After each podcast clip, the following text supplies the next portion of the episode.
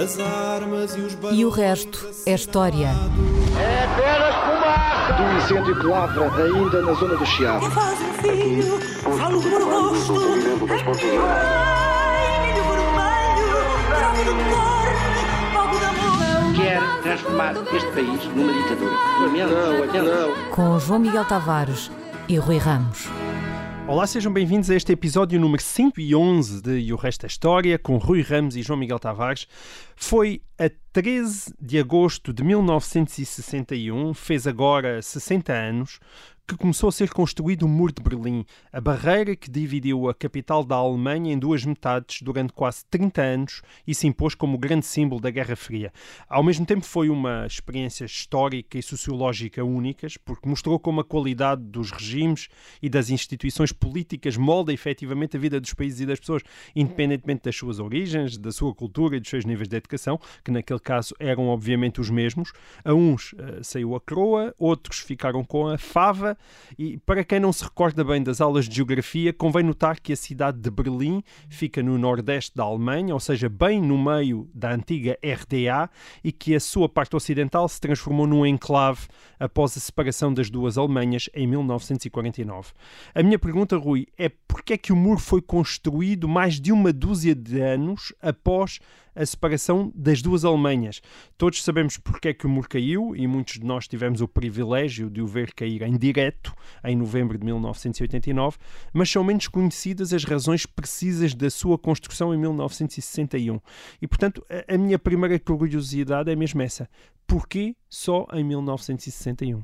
Exato. Eh, Esta é a pergunta. eh, Não é porque é que o muro de Berlim foi construído, porque a resposta aí é muito simples, ah, mas porque é que só, só foi construído em 1961? Ah, Só para recapitular, já o disseste, mas para recapitular, portanto, ah, fim da Segunda Guerra Mundial, 1945. Em 1945, tal como estava acordado, a Alemanha é dividida entre as potências vencedoras da Segunda Guerra Mundial. Há uma parte, a oriental, que é ocupada pela União Soviética e administrada pela União Soviética, e a- uma parte ocidental que é administrada e ocupada pelos ah, poderes, pelos aliados, pelas potências ocidentais, Estados Unidos, Grã-Bretanha, França. Em 1949, o que acontece é que a parte ocidental, a que está ocupada pelos Estados Unidos, a França e Grã-Bretanha, forma a Alemanha Federal. Torna-se, portanto, um, um país eh, com um governo. eh, eh, e a parte oriental transforma-se, portanto, a União Soviética transfo- transforma a parte oriental da Alemanha na República Democrática Alemã. A RDA, a tal Certo. RDA. Ahm, agora, nesta divisão, há dentro desta divisão uma outra divisão, que é a da capital da Alemanha, Berlim. A Berlim fica na RDA, Certo? na República Democrática Alemã, portanto, na Alemanha Oriental, na também se chamava Alemanha Oriental, e também é dividida, a própria cidade, tal como foi dividida toda a Alemanha. Portanto, há uma parte ocidental que é ocupada e administrada pelos Estados Unidos, pela Grã-Bretanha e pela França, e uma parte oriental que é ocupada e eh, Sendo que administrada essa parte ocidental pela- passou a ser uma ilha no meio da RDA. Ora bem, quando, quando é constituída a RDA e quando é constituída a República Federal Alemanha, fica ali aquela ah, parte, ah, Berlim Ocidental, como é então, então conhecido, fica uma espécie de enclave dentro da ah, Alemanha Oriental. Ora bem, e fica a cerca de 100 km, quer dizer, há, há- há- há acesso por terra ah, a uma autoestrada que ah, 100 km tu da fronteira da fronteira, fica da, a 100 km da, fronteira da Alemanha. Ocidental. Ah, há, uma há uma autoestrada que os aliados ah, podem usar para chegar a Berlim Ocidental ah, e há também umas linhas férreas e, claro, há o acesso aéreo. Ah, Isto é o aeroporto e, o acesso aéreo. Ora bem, a questão de Berlim coloca-se porque a questão de Berlim coloca-se porque a partir também de mil, 1945 a União Soviética passa a restringir o acesso e a saída à sua à, à parte que ocupa não apenas na Alemanha, mas na Europa. É a, a tal chamada uh, por Churchill, num discurso famoso, a cortina de ferro que, cai devido a- que cai na Europa, no centro da Europa e devido à Europa. Uh, e essa cortina de ferro uh, separa o- a Europa ocupada pela União Soviética da, da- da restante Europa, onde estão, onde estão os aliados os- e, sobretudo, os americanos, um, e começa, a, a- a fronteira começa a ser vigiada pela União Soviética de maneira a não deixar nem entrar nem sair uh, pessoas. É, é óbvio que as pessoas, quando podem, fogem da parte oriental da Europa. Uh, da Hungria em 1956, durante a revolta contra a ditadura comunista, uh, fugiram 200 mil, 200 mil pessoas, fugiram para a Áustria e depois da Áustria para, para os países ocidentais, para os Estados Unidos, etc. Uh, e isto é, é preciso ter a ideia de que um, a Europa de Leste, sob a ocupação soviética, não, é, não era uma zona de tranquilidade. Houve várias revoltas nos anos 50 contra a ocupação soviética, revoltas na Polónia, revoltas na Alemanha, uh, revolta na Hungria em 1956. Uh, essas revoltas eram, foram sempre brutalmente reprimidas pelo exército soviético ou pelos regimes comunistas que, entretanto, a União Soviética tinha imposto, instalado nesses, paí nesses, uh, nesses uh, países. E um pouco se passava, tudo isto se passava também dentro de- na Alemanha. Em 1952, Stalin dá ordens ao regime comunista alemão, portanto ao governo da República Democrática Alemã, para começar a tratar a fronteira interna, a interna da Alemanha como uma fronteira internacional. Isto é, a fronteira que separava a Alemanha de leste da Alemanha ocidental, começar a tratá-la como uma Uh, como uma fronteira, começou a ser fechada com arame farpado e uh, a tornar-se impossível a circulação de um lado para o outro da Alemanha. Uh, ora bem, havia uma exceção a este encerramento, era precisamente a cidade de Berlim. Uh, na cidade de Berlim era, era quase a única parte da, uh, da Europa que, em que leste estava separado do oeste, em que havia a possibilidade de atravessar, isto é, de passar de Berlim Ocidental para Berlim Oriental e de Berlim Oriental para uh, Berlim Ocidental. E isso o que é que significou? Significou que a população da Alemanha Oriental usou, começou a usar Berlim para passar para o Ocidente. E, e cerca de mais de 3 milhões de alemães uh, fugiram, a maior parte deles, através de Berlim para, da Alemanha Oriental, da Alemanha comunista, para a Alemanha Ocidental, para a República Federal uh, Alemã. Isso é um número impressionante, não é? Estes, estes 3 milhões, este, uh, talvez 3,5 milhões, representavam em 1960 20% da população da Alemanha comunista. Isto é, um quinto da população da Alemanha comunista nos anos 50 fugiu da Alemanha comunista para uh, a Alemanha Ocidental e a maior parte fê-lo através de Berlim Ocidental. E, e, pior, não foi só uma, uma, parte da população que fugiu. A população que estava a fugir era sobretudo a dos mais jovens e dos mais qualificados. Portanto, era também uma espécie, diríamos hoje, uma fuga, uma de, fuga cérebros. de cérebros. Portanto, Sim. a razão pela qual o muro foi erguido é óbvia. Se, se a fronteira entre o oeste e o leste em Berlim tivesse continuado a abrir, é provável que a Alemanha Oriental se tivesse esvaziado completamente ah, nos anos 60. Isto é, as pessoas tivessem fugido todas e o regime tivesse acabado por entrar em colapso. Portanto, a- aliás, a exigência do, do encerramento da, front- da- da fronteira em Berlim ou, ah, era, ah, foi feita muitas vezes pelo governo da Alemanha Oriental ao governo soviético. Agora, o muro, o muro começa a ser levantado prima, subitamente, é um domingo, 13 de agosto de 1961, de repente, ah, ruas, avenidas, ah, no meio de Berlim são, de, de- são de, eh, constituem-se de repente uma espécie, eh, ao princípio, uma fronteira humana de polícias armados, eh, de eh, elementos do exército da RDA, da República Democrática Alemã, fazem uma linha, eh, e enquanto outros estão a, a pôr arame farpado. Certo, convém explicar para quem não sabe que não havia propriamente um arrebalde no qual passou o muro, não é? Isso foi posterior, ou seja, o muro naquela altura Não, cortou a o- cidade a meio, casas Cortou a a, meio. cidade a meio, é a mesma coisa que imaginar e passar de repente o que um muro para o- separar Lisboa Ocidental da Lisboa Oriental, passar um muro pelo meio da, da, da Praça Marquês de Pombal, pelo meio da Avenida da Liberdade, pelo meio dos restauradores e, e o, e, o, E as casas? e o terreiro do passo ficar, eh, separar uma a estátua podia ficar de um lado, mas o muro passava O que implicou mesmo lado. posteriormente a demolição de casas? Sim, sim, isso. porque depois eh, eh, há. Aliás, o próprio metro, o encerramento de estações do metro, porque o, o metro, o sistema de metro de, eh, em eh, Berlim também é desconjuntado pela, pela construção do, do, do muro. O muro eh, começa com este arame farpado, passa depois para blocos de betão logo, logo ainda em agosto, uh, blocos de betão com torres de vigia, portanto é, um, é uma, é mesmo, uh, tem 3 a 4 metros de altura, tem um- uma extensão total, um comprimento de 155 quilómetros, portanto, porque rodeia, quer dizer, não corta apenas, uh, não passa apenas pelo meio de Berlim, que são cerca de 37 km, mas depois rodeia Berlim Ocidental, uh, ro- rodeia uh, Berlim Ocidental. Curiosamente, portanto, cortava avenidas, bairros, às vezes passava pelo interior de prédios, e depois dos prédios fechava estações de metros, um, e, e ao longo do tempo as autoridades da Alemanha comunista vão começando a criar uma terra de ninguém do lado do seu lado do muro.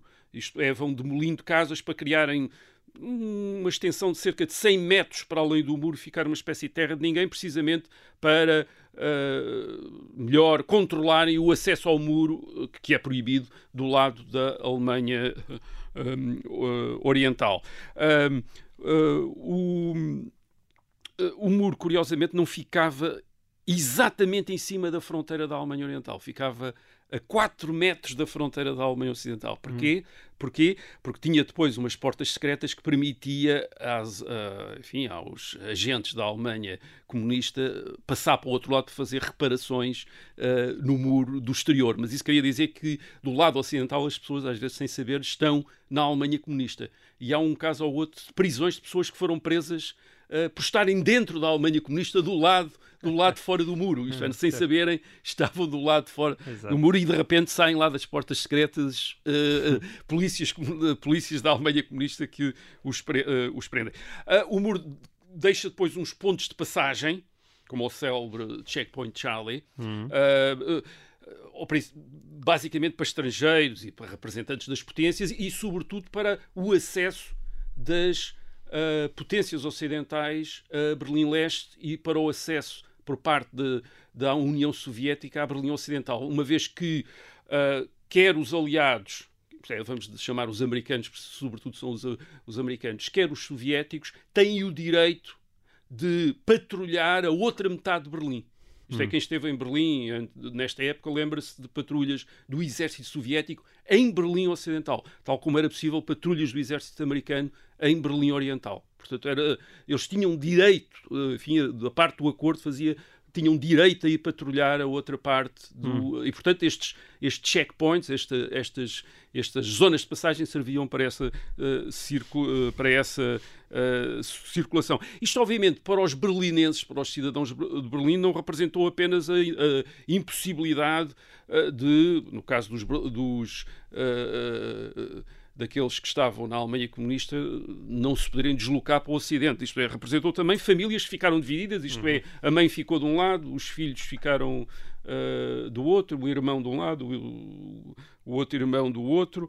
Uh, houve pessoas que em 1961... Por causa desse... do- Por ter causa sido do tão, in, tão inesperado, ficaram inesperado. sem, é. sem acesso ao trabalho. seja, isto é, alguém que, por exemplo... Eu não sei se isso ficou claro, ou seja, Sim. quando tu dizes que foi num domingo e de repente eh, foi aquela. As que não pessoas tinha não anúncio. sabiam, nada Não, foi anunciado. Em junho de 1961, em junho de 1961, o o Walter Ulbricht, que era o líder da Alemanha comunista, tinha dito: não fazemos tensões de construir um muro. Aliás, isso foi. É, é, preci- é preciso também dizer que isso foi logo entendido pelas pessoas como eles vão construir um muro. Certo. E, aliás, cerca de 20 ou 30 mil pessoas fugiram nesse, logo nesse mês de junho para, para Berlim Ocidental. Portanto, houve uma fuga em massa, ah, começou logo uma fuga em massa.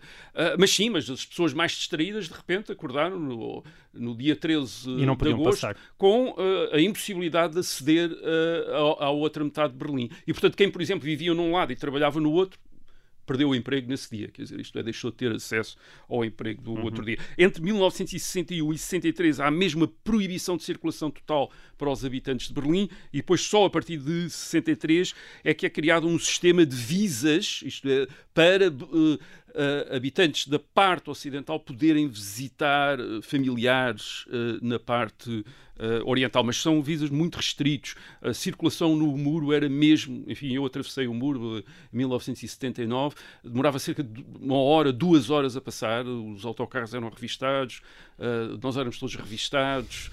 Uh, portanto, aquilo era, era muito a sério uh, a tentativa de impedir fugas através, uh, através do muro. Bem, mas a questão, a questão era porque é, que os, porque é que os soviéticos não fecharam Berlim antes de 1961, ainda sabendo-se que ainda por cima aquilo era uma hemorragia demográfica uhum. para a República Democrática Alemã, e porque é que o fizeram só em 1961. E já agora, nós podemos ter, temos também a ideia que em 1948, por exemplo, há o bloqueio de Berlim. A União Soviética tenta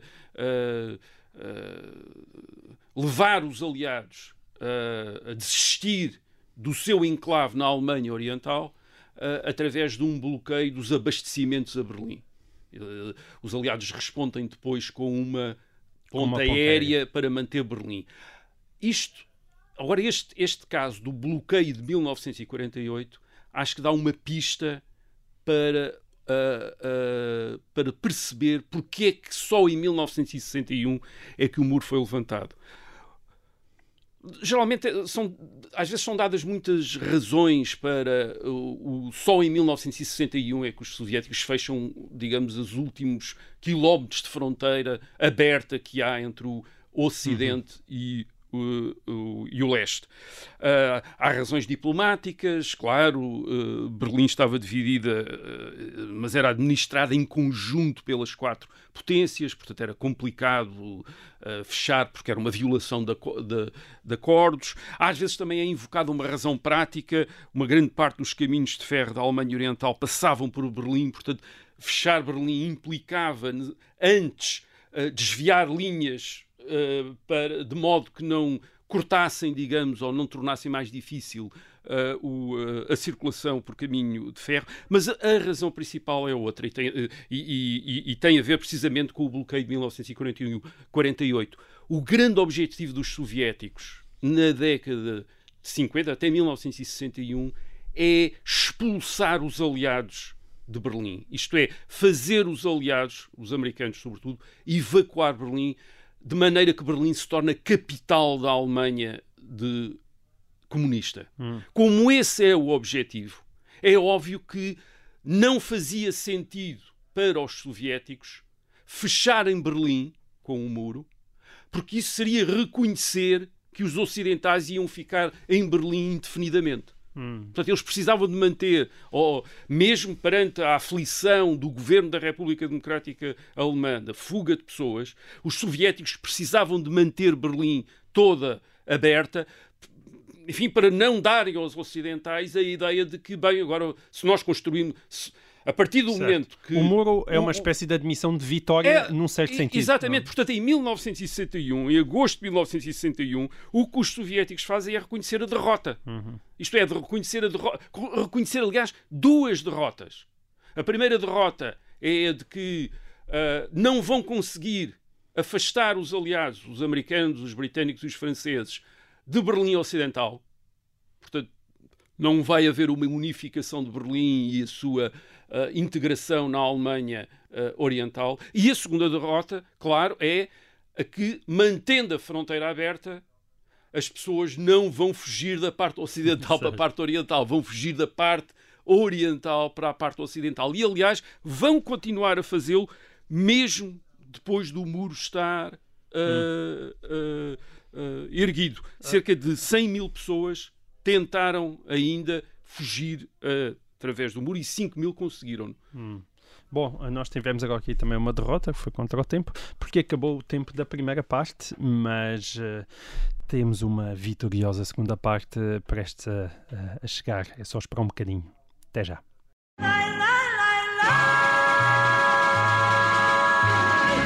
Olá, sejam bem-vindos então a esta segunda parte do programa 111 de E o Resto é História. Estávamos no Muro de Berlim com muita gente a fugir do lado oriental para o lado ocidental. E uma das primeiras pessoas que tentou fugir e fugiu foi um dos guardas, um dos guardas que estava a manter a fronteira no dia 15 de agosto de 1961 uh, e depois até há uh, fotografias e filmes disso, isto é de um guarda a deitar sub um guarda da Alemanha comunista uh, armado, que de repente deita a arma ao chão, corre, salta por cima do arame farpado e foge para Berlim Ocidental. O, os fugitivos usaram imensos, imensas técnicas de usaram, escavaram túneis, mais de 70 túneis, portanto, por baixo do muro, para passar para Berlim Ocidental. Utilizaram os esgotos, havia o sistema de esgotos, precisa, não, não, estava, não estava dividido inicialmente e, portanto, era possível pois. usar os esgotos. Usaram balões, isto é, passaram com balões, e, e, muitos tentaram fugir mesmo saltando o muro. E esse foi, o, foi aquele em que acabou com uma, com maneira mais trágica, porque cerca de 200 pessoas foram uh, assassinadas pela polícia comunista ao tentarem uh, saltar o muro, algumas em situações horríveis, em 17 de agosto de 1962, portanto, um ano depois, uh, ao caso de um pedreiro, um jovem pedreiro, Peter Fester, uh, com 18 anos, que tentou fugir ao pé do Checkpoint Charlie, saltando o muro com um amigo dele. O amigo conseguiu saltar para o lado de lá, ele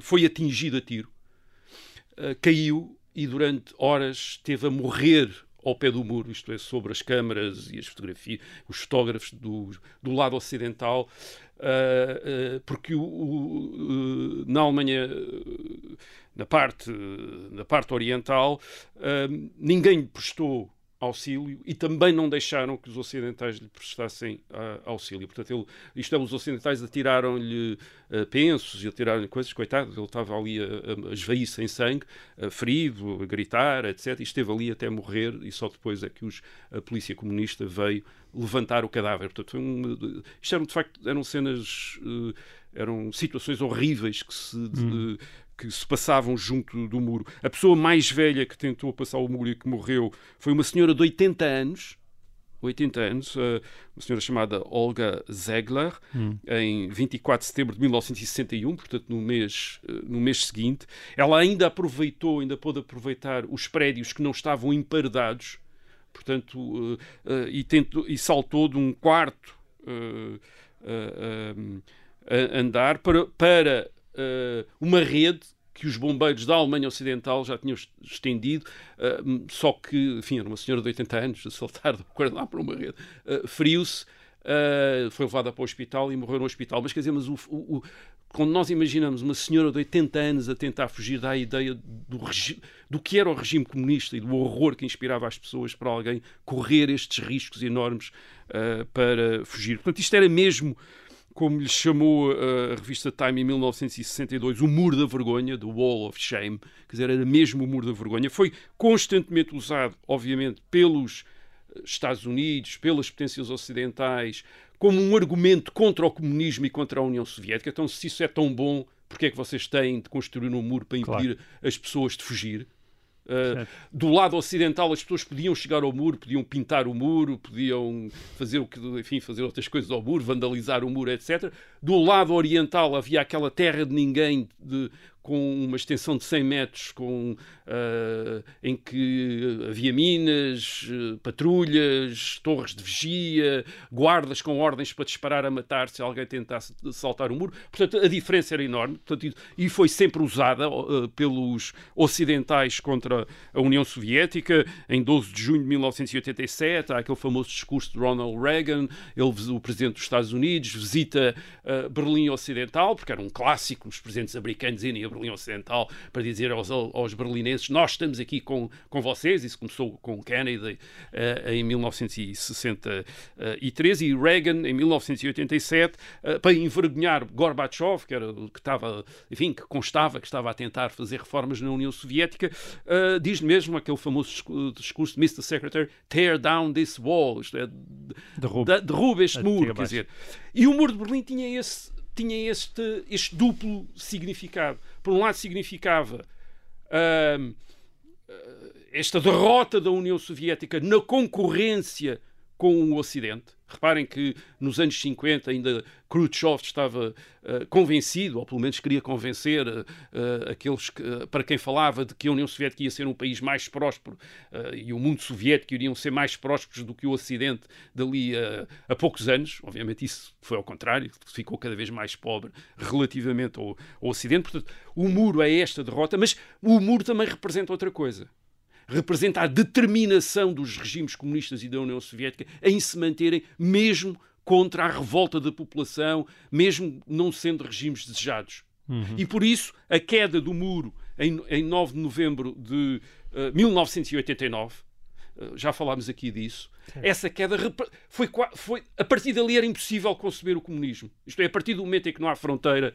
os regimes comunistas não podem uh, uh, não, subsistir, não, uh, não podem durar. E, e, portanto, diga, por isso é que a queda do muro foi, diga, foi também o momento em que o comunismo europeu entrou em. foi o fim do comunismo hum. europeu. De qualquer maneira, nós fala, falamos da queda do muro em.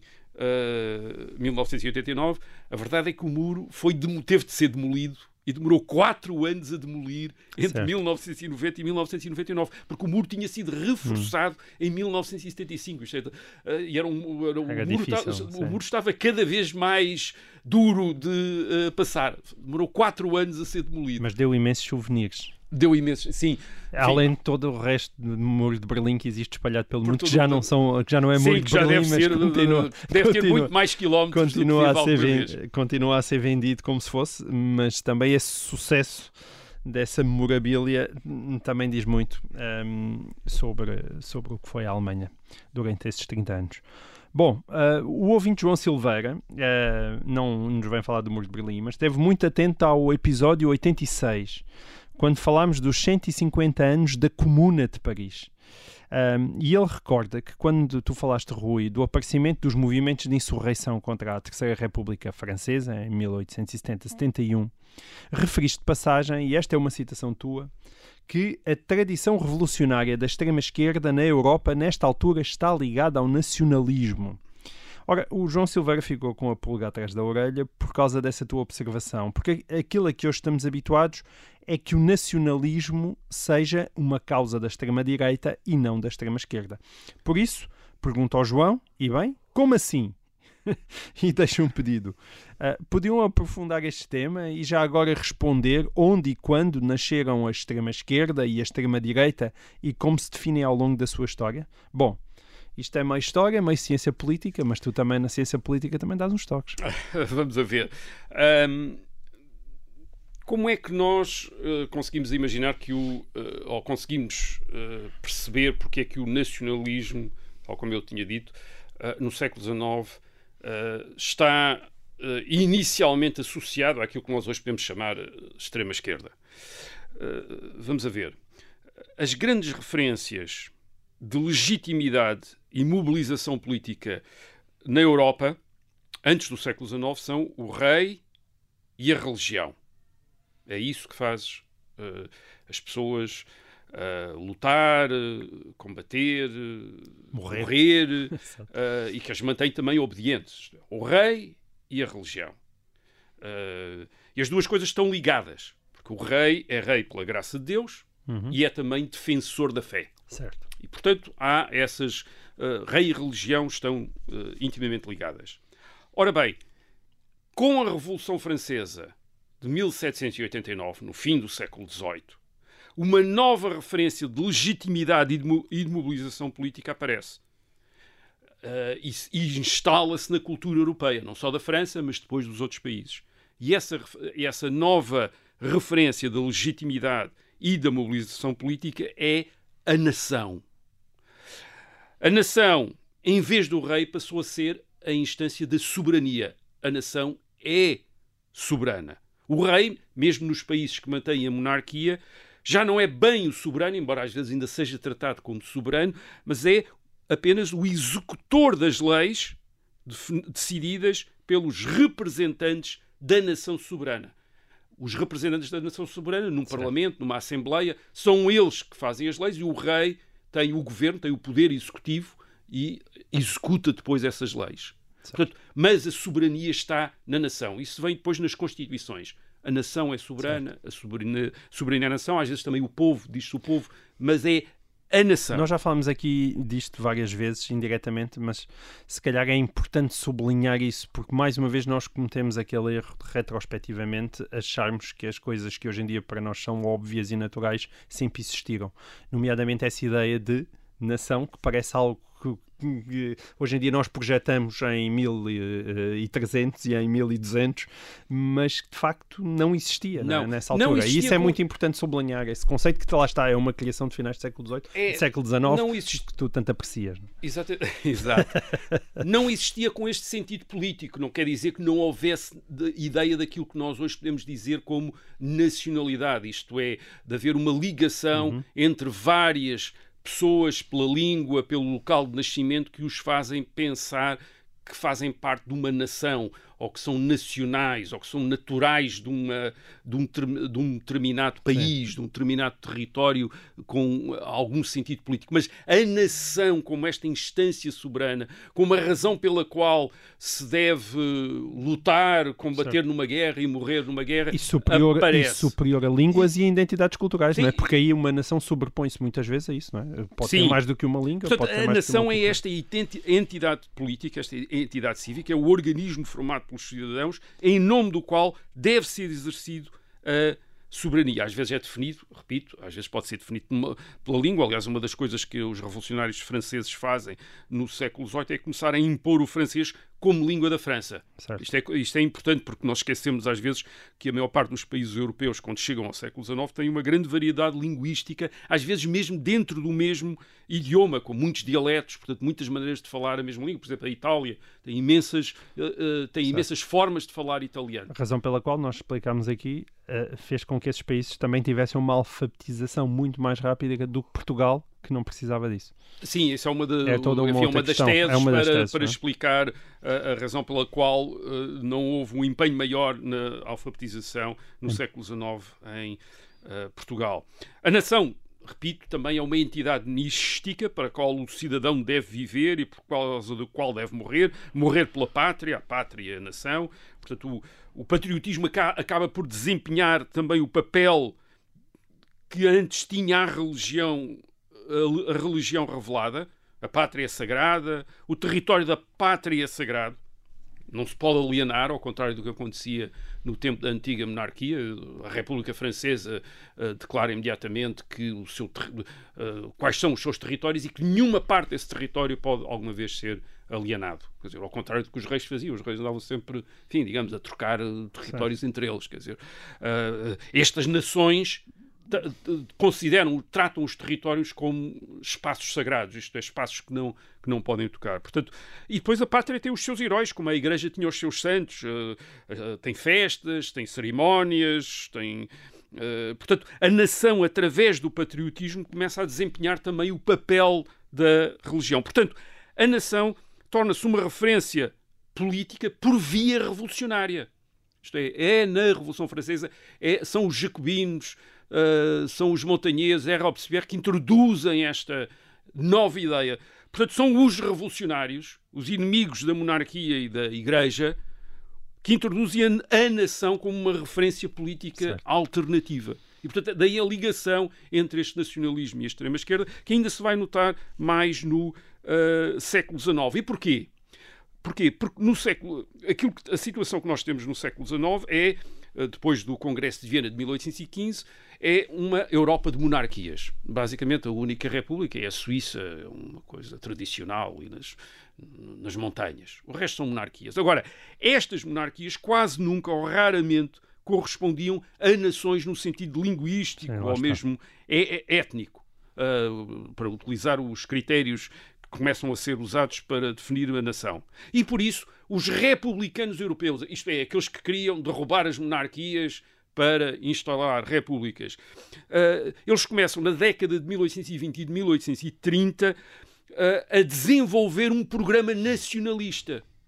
Uh, aquilo que, por exemplo, um revolucionário italiano como o Giuseppe Mazzini, que é um dos grandes revolucionários da década de 1830 e das décadas de 1840 também, ele, ele é um nacionalista e o, nacionali o nacionalismo dele, nós percebemos que é uma forma de pôr em causa as monarquias.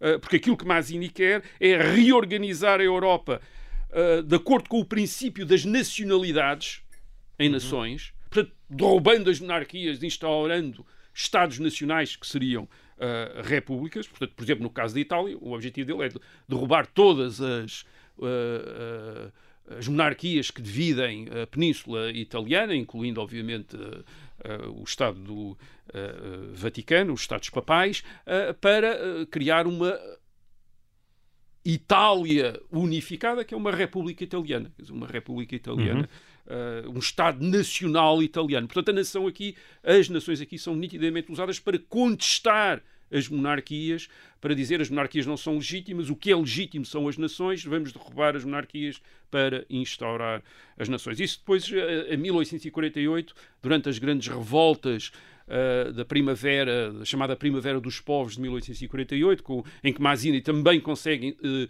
Mazzini também consegue instaurar a sua república em Roma durante um, durante um tempo, uh, aquilo que se revela é que é muito difícil separar os povos europeus em nações, porque os povos europeus, sobretudo no, na Europa Central, estão Uh, isto é, povos que falam línguas diferentes, que têm nomes diferentes, uh, estão embrincados uns nos outros.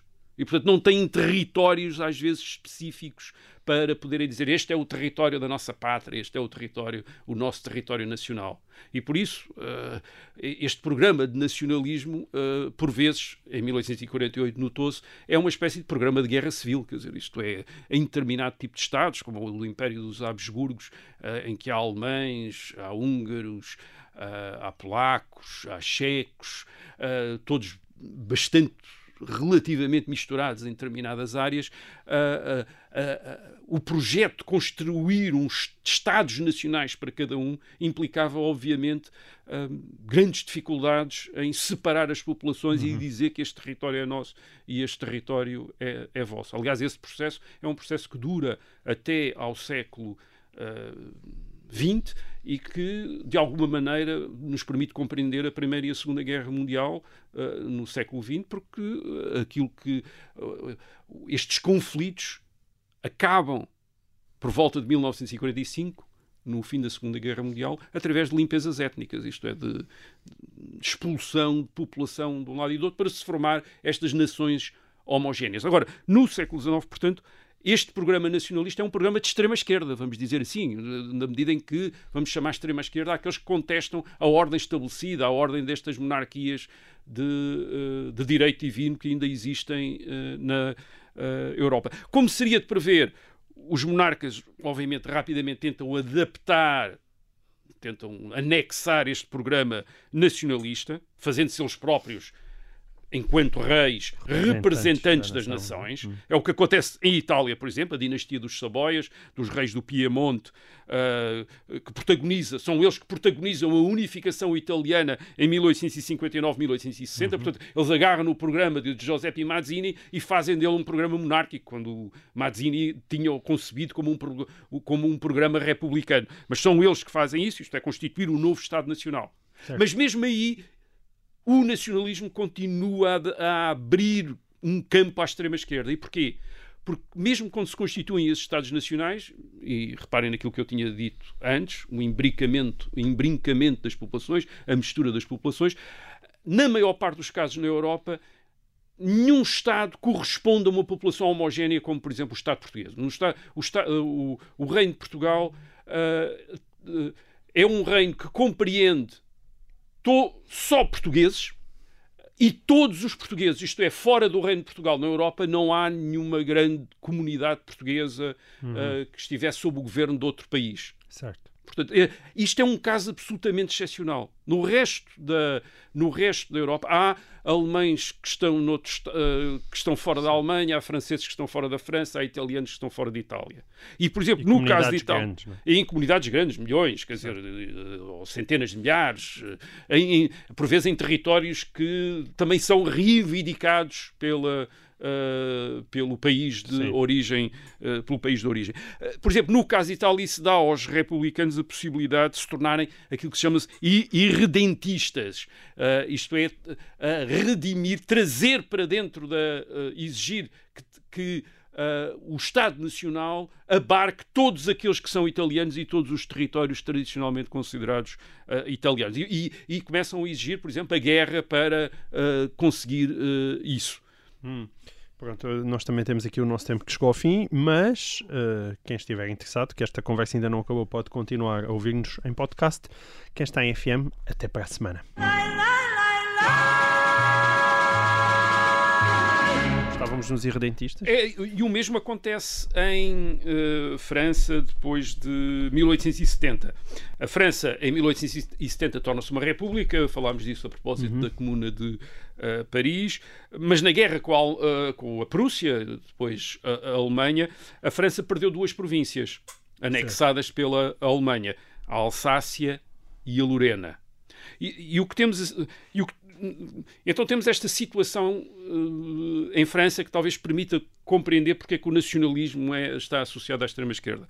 A França é uma república, essa república é governada por conservadores e republicanos moderados, uh, que querem a paz, querem a ordem, são aqueles que reprimiram a Comuna de Paris em 1871, uhum. esses republicanos. E o que é que a extrema-esquerda em França representa. Obviamente já não é reivindicar a República, a República já existe. O que a extrema-esquerda em França, nas décadas de 1870, 1880, 1890, representa é a reivindicação de uma guerra de vingança, de revanche, para recuperar a Alsácia e a Lorena. Isto é, a extrema-esquerda são os políticos radicais que contestam a legitimidade da República porque a República não faz uma guerra de recuperação dos territórios da Alsácia e da Lorena. Portanto, aqui vemos a ligação do nacionalismo à causa revolucionária, isto é, aqueles que querem continuar uma revolução em França, apesar da França ser uma república, e portanto, em princípio, já não haver razões uh, ou tantas razões como havia antes para se fazer uma revolução, acham que é necessário derrubar aquele regime republicano moderado para ter um regime republicano radical que possa fazer uma guerra de revanche uh, e depois também continuar outros uh, projetos republicanos, como a, a, separação da Igreja e do Estado, porque a República, nesta altura, no fim do século XIX, em França, ainda é uma república que tem como religião oficial o uh, catolicismo. Portanto, em 1880, vamos dizer 1880, no tempo do Essa de Queiroz, quando o Essa de Queiroz está a escrever os Maias, certo. pronto. Uh, se alguém vem à França à procura de um nacionalista, não vai encontrar alguém como a Marine Le Pen, quer dizer, vai encontrar alguém como o Jean-Luc Mélenchon, é, o líder da extrema-esquerda uh, francesa, porque é esse, isso em França também, a mesma coisa em Itália, porque aí são esses militantes da extrema-esquerda que defendem a República, defendem a separação da Igreja e do Estado, mas que querem também derrubar o regime existente em França para construir este Estado Nacional, que é um Estado que inclui todos os franceses e todos os territórios que eles acham que fazem parte da nação uh, francesa. Portanto, para incluir esta toda a nacionalidade dentro do Estado.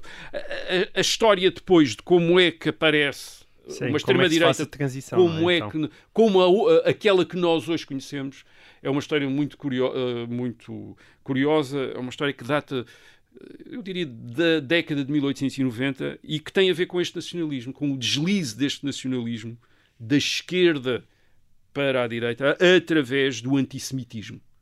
Uh, este, este, este nacionalismo de extrema esquerda é também antissemita, é muito antissemita. Aliás, uh, uh, o antissemitismo não era, era, era algo que caracterizava uma parte das forças radicais da esquerda. Por exemplo, Richard Wagner é um antissemita.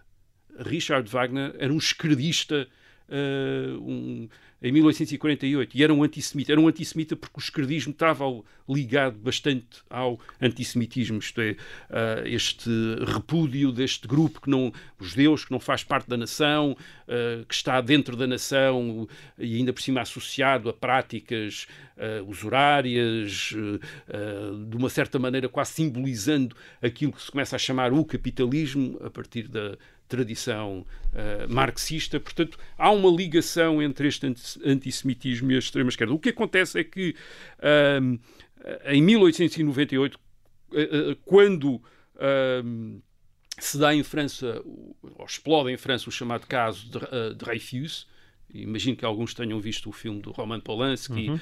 este capitão do exército francês que é acusado de ser um espião uh, a favor de, da Alemanha, é condenado como tal. Uh, em 1897-98 há uma série de, enfim, de de protestos, de movimentos, de... movimentos uhum. que contestam essa condenação e começam a perceber que essa condenação tem muito a ver com o facto de ele ser judeu, do capitão de Refuse uh, ser judeu, uh, e a partir desse momento levanta-se também uma outra, uma outra corrente de opinião uh, favorável à condenação de, de Refuse daqueles que dizem que Uh, precisamente por ser judeu é que ele deve ser uh, é, que ele deve ser espião. Isto é, ele deve ser espião por ser judeu. A prova de que ele é espião deve ser judeu, porque como judeu não é um bom francês. E o que acontece é que muito, uma parte destes nacionalistas que estavam na extrema esquerda a contestar a República pela esquerda, uma parte deles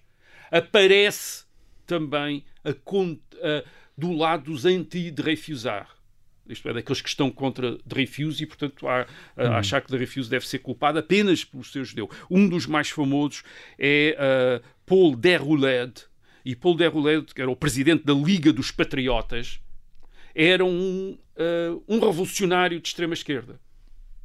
E nos anos 90, Uh, depois do caso de Dreyfus, ele torna-se um ícone, digamos, da direita, da, de uma nova direita nacionalista que tem as suas origens, curiosamente, na extrema. Portanto, a extrema-direita aqui tem um pouco das suas origens na extrema-esquerda também. Isto é, uma parte daqueles que estão a contestar a República por serem nacionalistas à esquerda na década de 80 e que depois do caso de Refuso começam-no a fazer de, eh, junto com católicos, com monárquicos, uh, do, do, lado que nós hoje chamaríamos, ou que na altura se chamou, a direita. E, portanto, constitui-se uma extrema-direita com uma parte da antiga extrema-esquerda.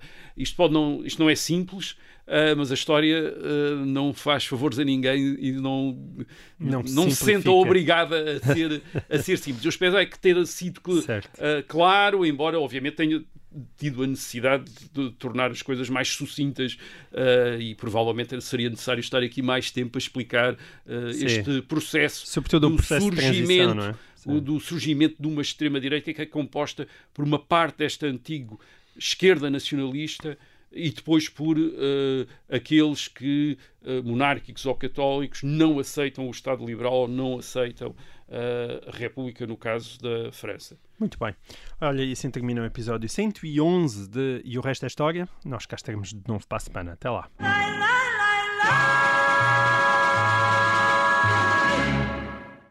Obrigada por ter ouvido este podcast. Se gostou, pode subscrevê-lo, pode partilhá-lo e também pode ouvir a Rádio Observador online em 98.7 em Lisboa e em 98.4 no Porto.